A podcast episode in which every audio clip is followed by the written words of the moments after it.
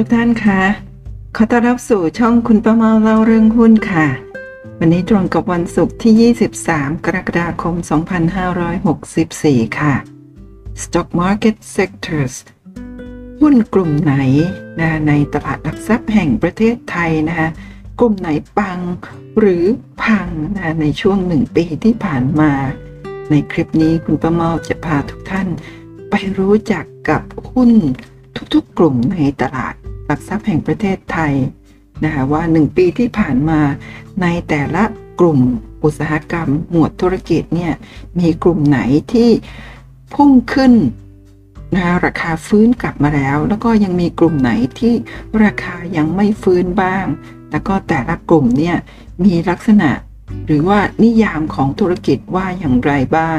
เดี๋ยวมาพบกันเลยค่ะ คุณประเมาเข้าไปสแกนหุ้นนะคะจากโปรแกรม e-finance ค่ะไล่เรียงกันตาม sector ต่างๆ ที่มีทั้งหมดนะในตลาดหุ้น ก็พบว่าแต่ละ sector นะมีตั้งแต่บวกตั้งแต่ 376เปอร์เซ็นต์สำหรับกลุ่มอิเล็กทรอนิกส์นะคะแล้วก็มาจนกระทั่งถึงในกลุ่ม property fund แล้วก็กอง REITs นะที่ยังติดลบอยู่ 9.30%นอกนั้นก็บวกขึ้นลดหลั่นกันลงมา มีทั้งหมด 28 หมวดธุรกิจมีอะไรบ้างเดี๋ยวมาดูกันเลยค่ะ หน้านี้ค่ะเป็นโครงสร้างการจัดกลุ่มอุตสาหกรรม แล้วก็หมวดธุรกิจของตลาดหลักทรัพย์แห่งประเทศไทย ซึ่งในตลาดหุ้นเนี่ยก็จะแบ่งออกมาเป็นกลุ่มอุตสาหกรรม หรือว่า industry group ออกมาเป็น 8 กลุ่ม แล้วก็แต่ละกลุ่มเนี่ยก็แยกออกมาเป็น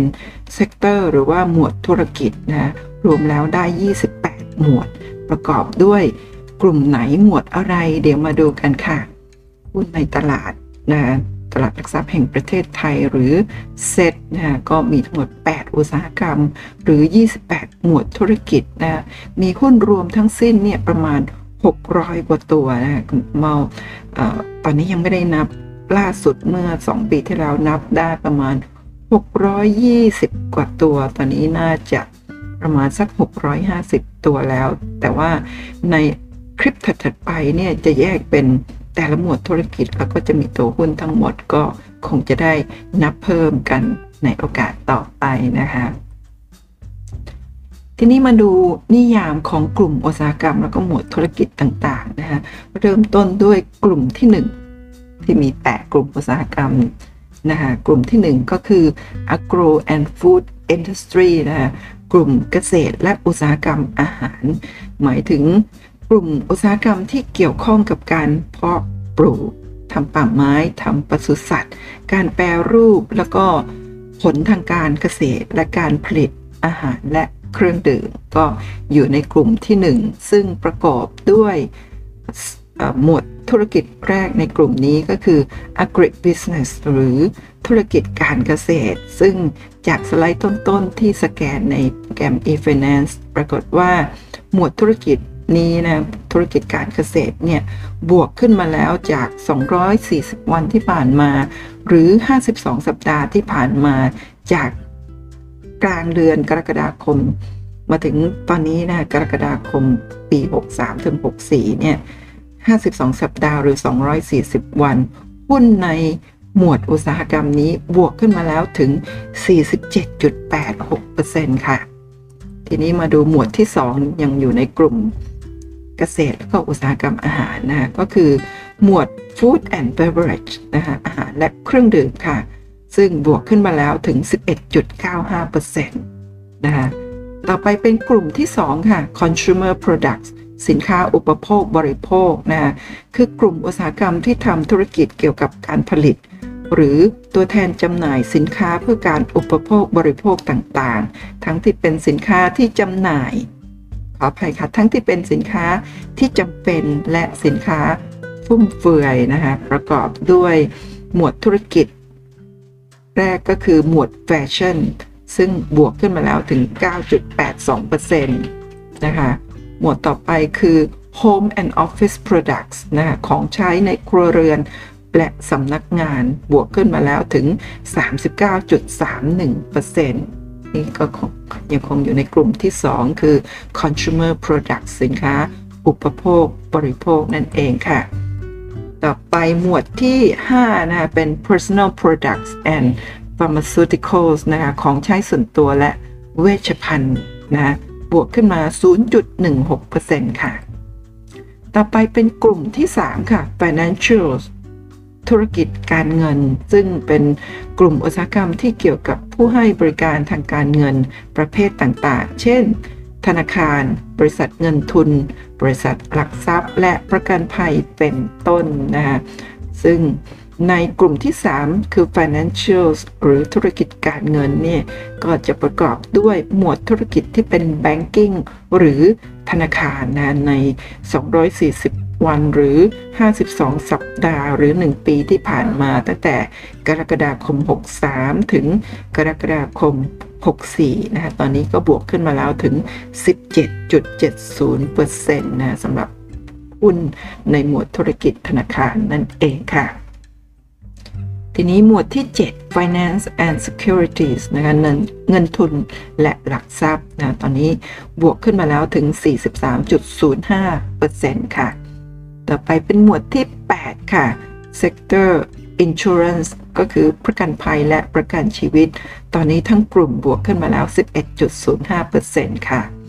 ต่อไปเป็นกลุ่มที่ 4 ค่ะ industrials นะคะสินค้าอุตสาหกรรม เป็นอุตสาหกรรมที่ทำธุรกิจเกี่ยวกับการผลิตและจัดจำหน่ายวัตถุดิบทั่วไป ที่สามารถนำไปใช้ได้ในหลายอุตสาหกรรม สินค้าขั้นต้นหรือ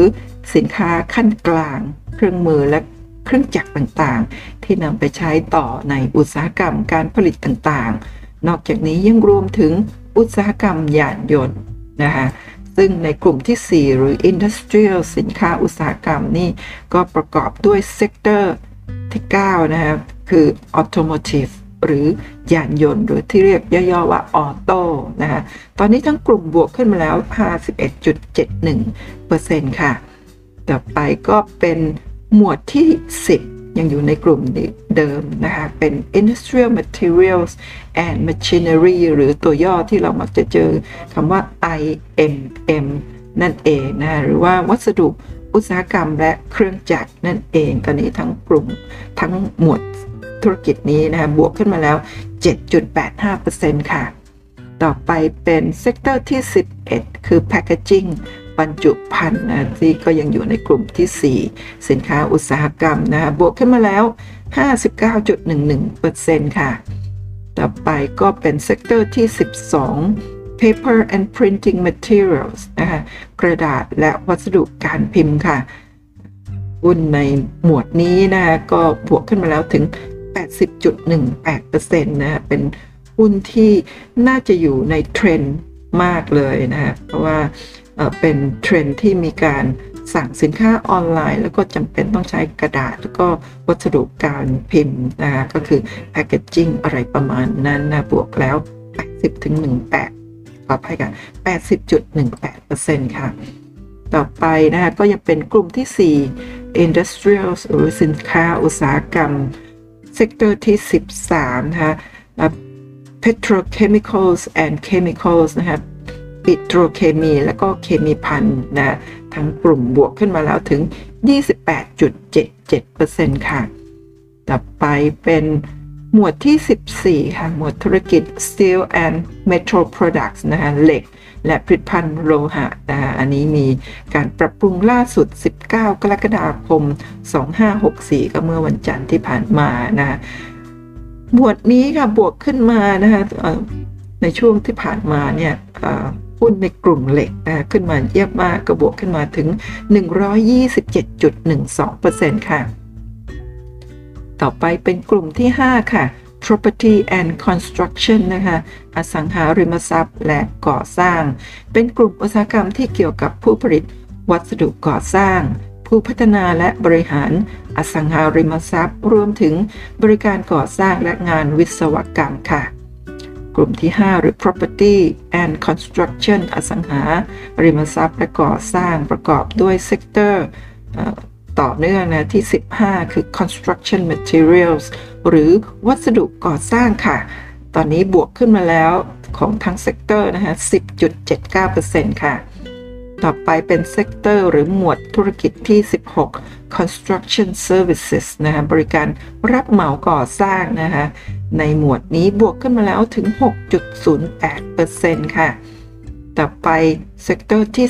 7 ยังอยู่ในกลุ่มที่ 5 property and construction นะคะคืออสังหาริมทรัพย์และก่อสร้างนะคะหมวดที่ 17 คือ property development คือพัฒนาอสังหาริมทรัพย์นะคะ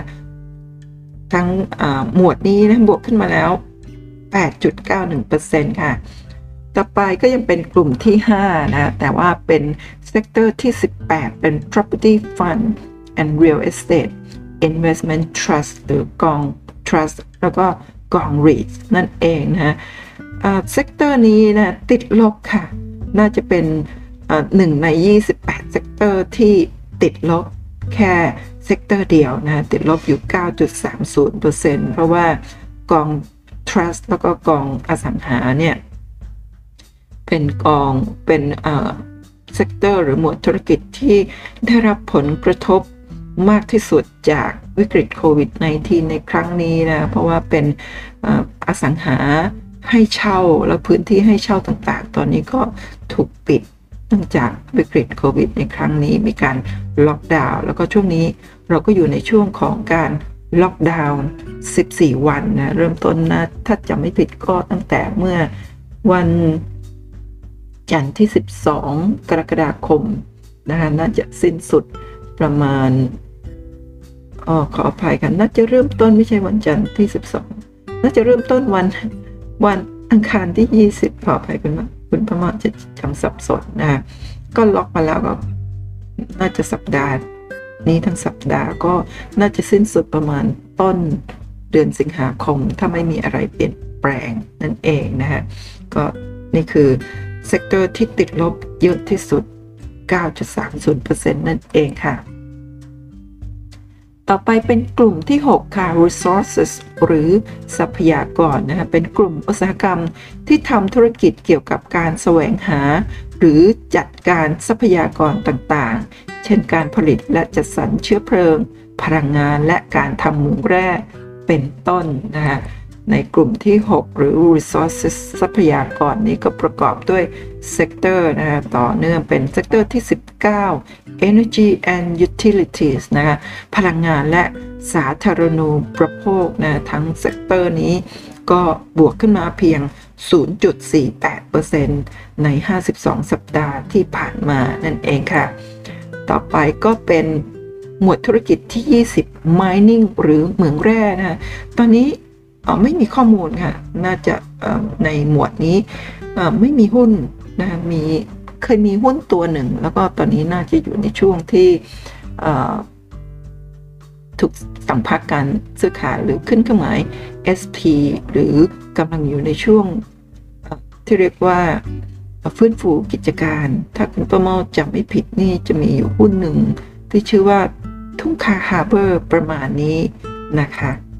ต่อไปเป็นกลุ่มที่ 7 ค่ะ services บริการนะกลุ่มอุตสาหกรรมที่ทำธุรกิจในสาขาบริการตต่างๆ ยกเว้นบริการทางการเงิน และบริการด้านข้อมูลสารสนเทศหรือเทคโนโลยี หรือเป็นบริการที่ถูกจัดไว้ในกลุ่มอุตสาหกรรม หรือหมวดธุรกิจอื่นแล้วนะคะ resources ทรัพยากรนะคะ sector แรกก็คือ commerce นะคะพาณิชย์ ในกลุ่ม commerce เนี่ยหนึ่งปีที่ผ่านมาบวกขึ้นมาเพียง 1.94%ค่ะ ต่อไป sector ที่ 22 ยังอยู่ในกลุ่มที่ 7 resources หรือทรัพยากรนะก็คือ healthcare services บริการทางการแพทย์หรือโรงพยาบาลต่างๆนะตอนนี้บวกขึ้นมา 17.02%ค่ะ ต่อไปเป็น sector ที่ 23 media and publishing ค่ะ คือสื่อและสิ่งพิมพ์นะคะ ตอนนี้บวกขึ้นมา 18.83%ค่ะ sector ที่ 24 นะคะ professional services บริการเฉพาะกิจนะคะในกลุ่มที่ 7 resources แล้วก็ทรัพยากร ซึ่งบวกขึ้นมา 17.89%ค่ะ ต่อไปเป็น sector ที่ 25 นะคะหมวดธุรกิจ tourism and leisure นะคะการท่องเที่ยวและสันทนาการนะบวกขึ้นมา 7%จริงๆ ใน sector นี้นะก็น่าจะได้รับผลกระทบอย่าง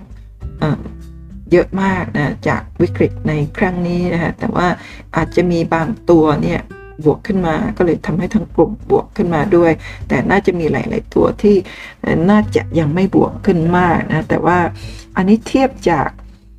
กรกฎาคมนะก็ไม่ได้เทียบจากแต่ต้องช่วงที่เกิดวิกฤตใหม่ ๆ คือช่วงเดือนมีนาคม นะถ้าเทียบเดือนมีนาคมเนี่ยก็อาจจะมีบางตัวก็ยังไม่ขึ้นด้วยเช่นกัน เดี๋ยวในคลิปถัดๆไปคุณป้าเมาก็คงได้เจาะลึกในรายละเอียดของแต่ละ sector ซึ่งจะมีหุ้นแต่ละตัวให้ดูด้วยนั่นเองค่ะ ต่อไปหมวดธุรกิจที่ 26 ซึ่งยังอยู่ในกลุ่มที่ 7 resources นะคะ ทรัพยากรก็คือ transportation and logistics ค่ะ ขนส่งและ logistics นะ ตอนนี้บวกขึ้นมา 4.02%ค่ะ ต่อไปกลุ่มที่ 8 ค่ะ technology นะคะกลุ่มอุตสาหกรรมที่ทำธุรกิจเกี่ยวกับสินค้าเทคโนโลยี ไม่ว่าจะเป็นสินค้าขั้นต้นกลางหรือขั้นสุดท้ายและรวมถึงผู้ให้บริการทางเทคโนโลยี และสารสนเทศและการสื่อสารค่ะ sector ที่ 27 นะ Electronic Components นะชิ้นส่วนอิเล็กทรอนิกส์ในกลุ่มที่ 8 เทคโนโลยีนี่ ก็คือบวกขึ้นมาถึง 376.29%ค่ะ เป็นsector ที่บวกขึ้นมาสูงที่สุดนะ376.29%ค่ะ ต่อไปนะ sector ที่ 28 Information and Communication Technology นะเทคโนโลยีสารสนเทศและการสื่อสารนะ ICT นั่นเองค่ะ ซึ่งก็ประกอบด้วยโอเปอเรเตอร์โทรศัพท์มือถือต่างๆ ทุกค่ายก็อยู่ในนี้นะคะบวกขึ้นมา 2.76%ค่ะนั่นก็คือทั้งหมดของ 8 อุตสาหกรรม 28 หมวดธุรกิจที่ บวกขึ้นมานะสูงสุดคืออิเล็กทรอนิกส์376.29%แล้วก็ลดหลั่นกันลงมาตามนี้นะจนกระทั่งถึงติดลบ 9.3%ในส่วนของ property fund แล้วก็กอง REIT นั่นเองค่ะ นั่นก็คือทั้งหมดของ 8 อุตสาหกรรม 28 หมวดธุรกิจซึ่งมีหุ้นรวมทั้งสิ้นประมาณ 600 กว่าตัวนะคะ สำหรับในคลิปถัดไปนะฮะก็คุณพ่อม่อไม่แน่ใจว่าทุกท่านเนี่ยมีความสนใจที่จะเข้าไปเจาะลึกในแต่ละหมวดธุรกิจหรือไม่นะถ้าท่านที่สนใจ คุณป้าม่ออยากจะขอให้ท่านช่วยเขียนใต้คลิปนะคะว่าอยากจะให้คุณป้าม่อนำทั้ง 28 หมวดธุรกิจ ซึ่งแต่ละหมวดหรือว่าแต่ละเซกเตอร์เนี่ยคุณป้าม่อก็จะแยกเป็นหนึ่งคลิป เพราะฉะนั้นถ้าจะทำตรงนี้นะก็จะมี ด้วยกันถึง 28 คลิปนะแต่ละคลิปก็ประกอบด้วยแต่ละหมวดธุรกิจเนี่ยก็ประกอบด้วยหุ้นตัวไหนบ้างขึ้นหรือลงอย่างไรนั่นก็จะมาเจาะลึกให้ดูแต่ละตัวกันเลยทีเดียวนะถ้าท่านคิดว่าไม่ไม่น่าสนใจที่จะ ดูรายละเอียดของหุ้นประมาณแบบนี้ คุณประมอก็อาจจะไม่ได้ทำต่อ แต่ถ้ามีผู้สนใจที่อยากจะศึกษาเจาะลึกในหุ้นทั้งหมดในตลาดหุ้นว่าทั้ง 28 หมวดธุรกิจที่คุณป้าเล่าคุณป้าเมาเล่ามาตั้งแต่ต้นเนี่ยแต่ละหมวดธุรกิจหรือ sector นี่ประกอบด้วยหุ้นอะไรบ้างนะแล้วก็แต่ละตัวเนี่ยตอนนี้ราคาอยู่ในช่วงไหนอย่างไร ปังหรือพังอย่างไรนะก็จะได้นำมาทำเป็นคลิปเล่าให้ฟังต่อเนื่องกันเป็นซีรีส์กันเลยทีเดียวนะคะก็ครบจบในคลิปเดียว แล้วก็ศึกษาตรงนี้ไปแล้วก็ท่านจะได้รู้จักหุ้นทุกๆตัวในตลาดหุ้นไปด้วยในตัวนั่นเองค่ะ การลงทุนมีความเสี่ยงผู้ลงทุนควรศึกษาข้อมูลก่อนการตัดสินใจลงทุนนะคลิปต่างๆ เหล่านี้ก็จะทำให้ท่านรู้จัก หุ้นทั้ง 600 กว่าตัวในเซตแล้วก็ในโอกาสต่อต่อไปคุณพ่อเมาก็อาจจะทำหุ้นในกลุ่ม MAI นะคะก็จะได้รู้จักหุ้นขนาดเล็กด้วยเช่นกันนะท่านชอบหรือไม่ชอบอย่างไรอย่าลืมเขียนใต้คลิปนะแล้วก็ท่านสามารถติดตามคลิปดีๆต่างๆ เหล่านี้ได้จากทางช่องทาง YouTube แล้วก็พอดแคสต์ นะในช่องคุณประเมาเล่าเรื่องหุ้นนะคะขอบคุณทุกท่านสำหรับการกดติดตามการกด subscribe ไลค์แชร์นะคะก็ขอให้ทุกท่านโชคดีในการลงทุนค่ะ พบกันใหม่ในคลิปหน้านะคะ สวัสดีค่ะ